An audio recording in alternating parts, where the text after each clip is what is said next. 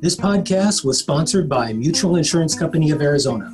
MICA is the select provider of medical professional liability coverage for the Maricopa County Medical Society. For more information about MICA, call 602 956 5276 or visit www.mica-insurance.com. I am Dr. Karini Vinales board member of the Maricopa County Medical Society and an associate program director for the Endocrinology Fellowship Program of the University of Arizona College of Medicine, Phoenix. Welcome to our Arizona Physician Podcast. It was me with all of the reasons that people come involved. My family was supportive. My grandfather had been an advocate for this, this control. And then when I headed south for my internship. I saw the white only sign south of the Mason Dixon line, and the hospitals were so polluted with smoke, much like the VA hospital where I got a lot of my clinical training in Minnesota. And so those were my dreams.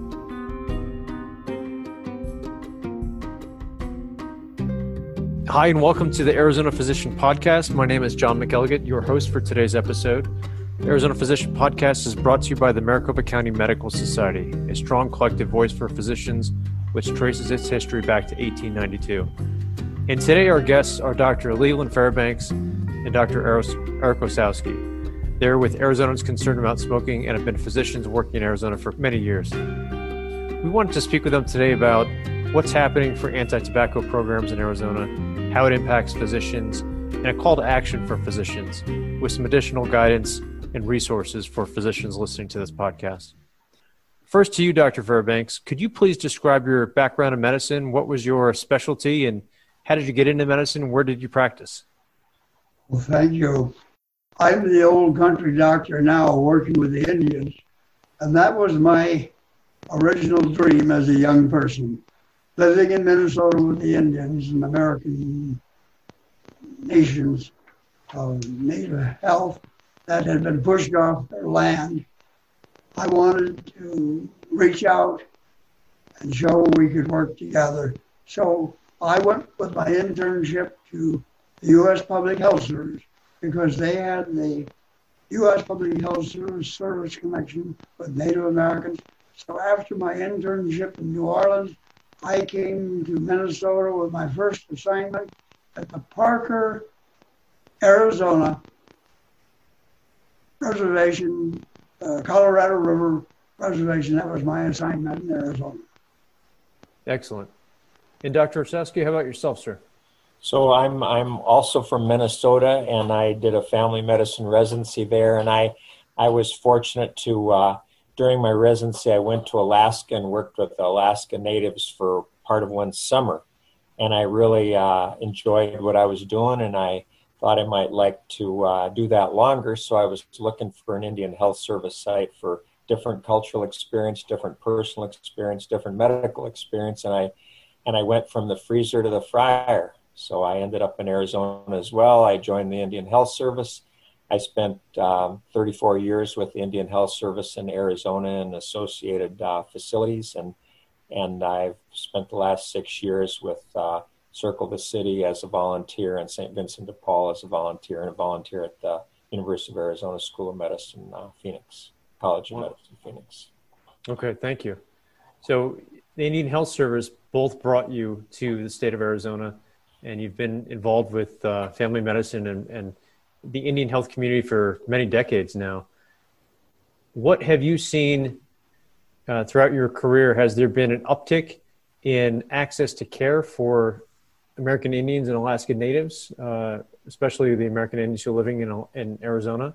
Have you seen uh, access to care and the quality of care improve during your careers and what you see today?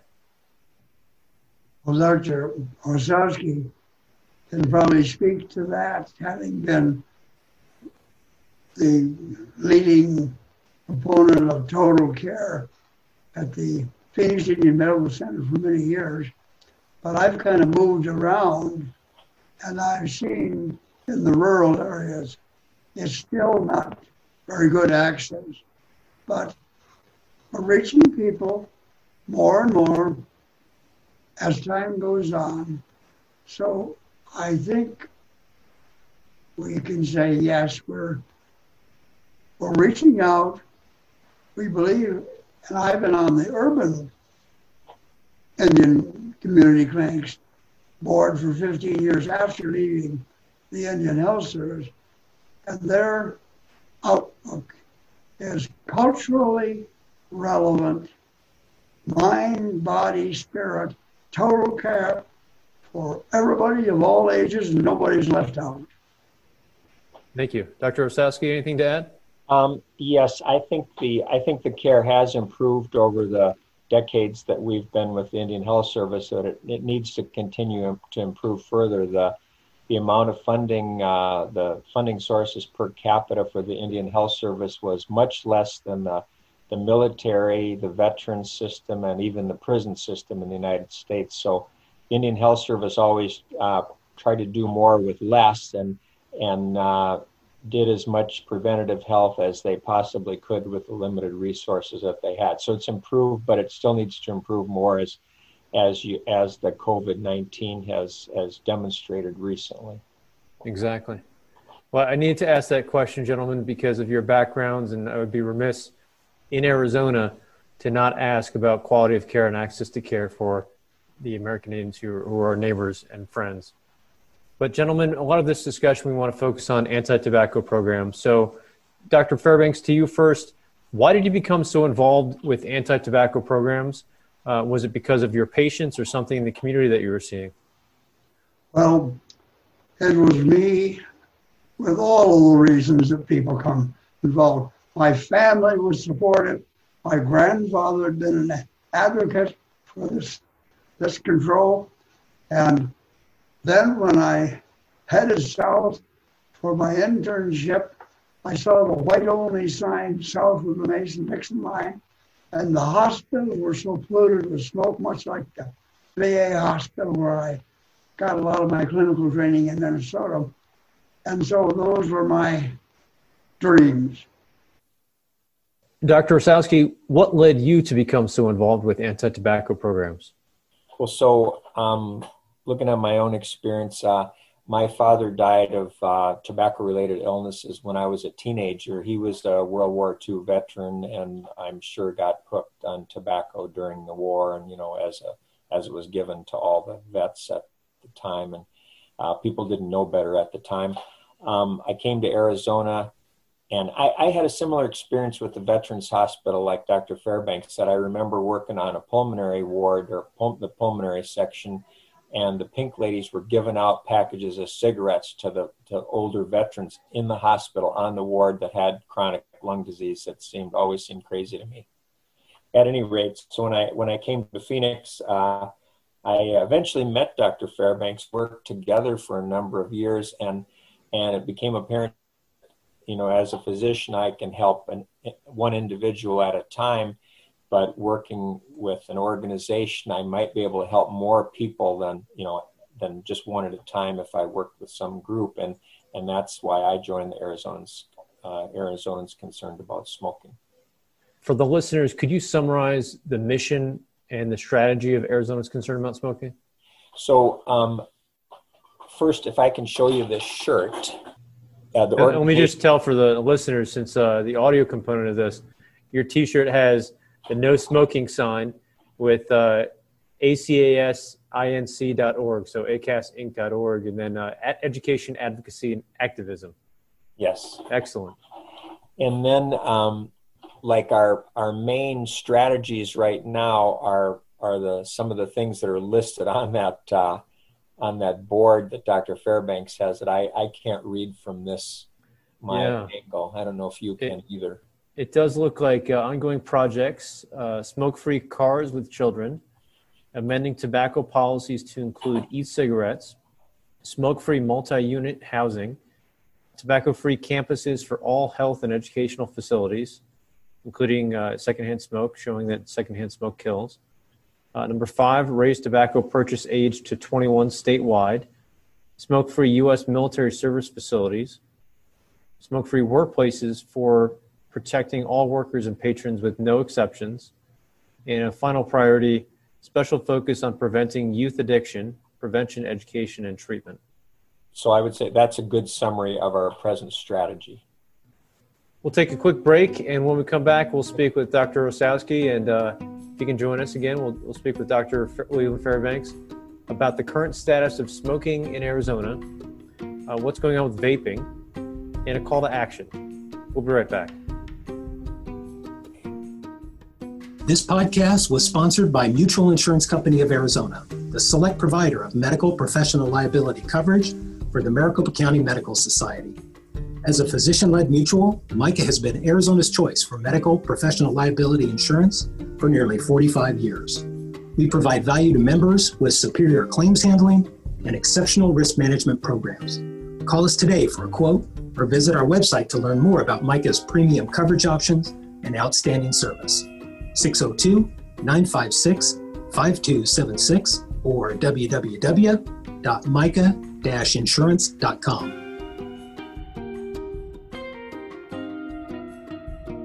Bureau of Medical Economics has been servicing the account collection needs of the medical community since 1951, with nearly 70 years of experience in this industry and proven results. We proudly consider our clients, your practice, an invaluable business partner. There is no obligation and no upfront cost. Please give us a call at 602 252 3469 for more information. Dr. Fairbanks, if we could go back to a question I wanted to ask you about the the mission and strategy of Arizona's concern about smoking. Could you talk about the programs that are going on right now with ACAS? We tend to meet in the office and get a plan for what's the items special for the week and work on that. And right now we're reaching out on the Tobacco 21 project, trying to get all of the uh, sale of tobacco limited to page goes 21. We've already been working with various communities on no um, smoking in cars with kids. Our executive director has been leading the effort through the Lung Association and other groups for the smoke-free housing units and condominiums for the drifting smoke and we are getting calls from our Native American friends about opening up the casinos after the closed downs with the pandemic to open smoke free. And, and there's a huge number that have followed that lead. So that's kind of the projects we have been emphasizing right now. And of course, we're very delighted to hear that the VA hospitals have gone almost uh, smoke free. At least they're getting rid of the smoking in the hospital. I'm not sure they're getting rid of the chewing tobacco. Okay, great. And is the mission of the organization to get rid of smoking statewide in all forms? What's the overall goal of Arizona's concern about smoking? Yes, we we um, go back and I, I, pardon me for going back to the Surgeon Generals of the U.S. Public Health Service. But in 1984, when we had the U.S. Public Health Service Symposium here in Arizona, Dr. C. Everett Koop spoke on the Smoke Free Society. That was our pledge. And we had a big sign up behind him that said, Arizonans are concerned about smoking. We welcome the Surgeon General and he told me he was going to make that claim that we're going to just get rid of all tobacco products in public at least. And I said, You may be fired over that because we understand there's a lot of pressure against you because you was already said that down at the American Lung Association meeting in Miami Beach. But he says, if you believe it, you say it. And if I get fired, that's my risk. But I'm standing with you. You stand with me. So we are pledged. And on our deathbed, the founder of Arizona's Concern About Smoking wanted us no longer going for separate smoking and non smoking in the same building, we go for total clean air throughout the building. That was our pledge to our founding member, Betty Carnes. We were going to go for it all. Thank you. Yeah, that's that's a very noble mission, and you've made quite considerable progress over the years. Gentlemen, I wanted to ask you, what is the current status of smoking in Arizona today? So, if I can answer that, and and all of this information I got from the Tobacco uh, for Kids website because they're they're pretty current on all these things. Uh, it was sometime earlier this year. So, amongst high school uh, high school age students in Arizona, about 7.1% of those kids smoke, of kids in all the high schools. High school students in Arizona that use e cigarettes is 16.1%, more than twice as much using e cigarettes. And the adult smoking rate in uh, Arizona is 14%. Now, this is a big, big improvement over what happened when we went through medical training in the 60s and the 70s and even the 80s, the amount of people that smoked in America, especially adults. So that's been a significant improvement. It's continued to go down. Uh, what's what's become a problem is the e-cigarettes. The rate has gone way up amongst teenagers and high school students, and we do not think that e-cigarettes are safe. We think they're much more likely to make people addicted and and then there'll be future tobacco smokers. So we don't think uh, e-cigarettes are the answer to this. And so they're in some um, high schools and in this state and other state it's epidemic almost there's more than like 27 and the average in the united states is 27% for high school students that use electronic cigarettes at this point in time so so there's a there's a lot of room for improvement in the in the e-cigarette uh, area. Anything that you inhale other than clean air into your lungs is is not going to be good for your body.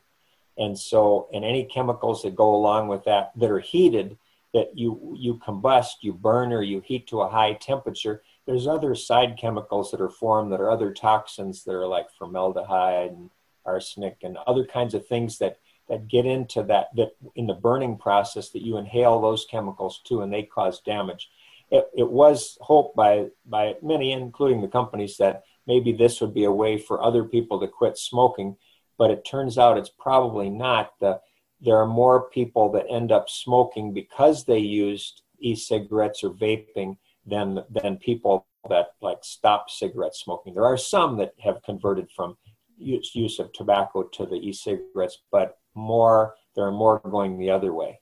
Okay. Gentlemen you're both physicians. So is there a call to action that you could share with fellow physicians listening or other people who are healthcare professionals why should they get involved with anti-smoking efforts and, and how do they do so just yesterday i got the journal of the american medical association and surgeon general Jerome Adams has a nice article there about physicians getting involved. And so there could be no higher calling for the organizations serve physicians in the Journal of the American Medical Association. The Maricopa County Medical Society gave me real push to do what I was doing to start with the smoke-free hospital effort and they encouraged me to do a survey of all the hospitals and how much smoking was going on, check with physicians, and they said there was a need and we're going with you and we'll all go together. That's a great point. You can go farther when you go together. Dr. Osowski, how about yourself, sir? What, what call to action would you share it, and what can you add to what Dr. Fairbanks had just mentioned? Well, I want to say, like like I mentioned before, um, we as individual physicians, you know, we interact with our patients and our clients, and but when you work with an organization, sometimes you can you can help more people in a quicker amount of time. Well, the Maricopa County Medical Society is will be working with Campaign for Tobacco Free Kids and Arizona's concerned about smoking and many, or many other organizations for the uh, Phoenix anti-vaping effort. So that's one example for physicians listening. If you'd like to participate somehow or have your voice heard, reach out to the Maricopa County Medical Society, contact us, and you can get involved.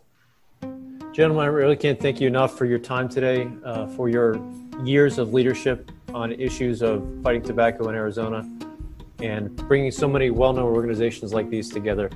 Dr. Leland Fairbanks, Dr. Eric Osowski, thank you for your time. Thank you for being on the Arizona Physician Podcast. Thank you very much, John. Thank you, and we're standing behind you and your great effort that you're putting forth. Founded in 1892, Maricopa County Medical Society is a strong collective physician voice. Thank you for listening to the Arizona Physician Podcast.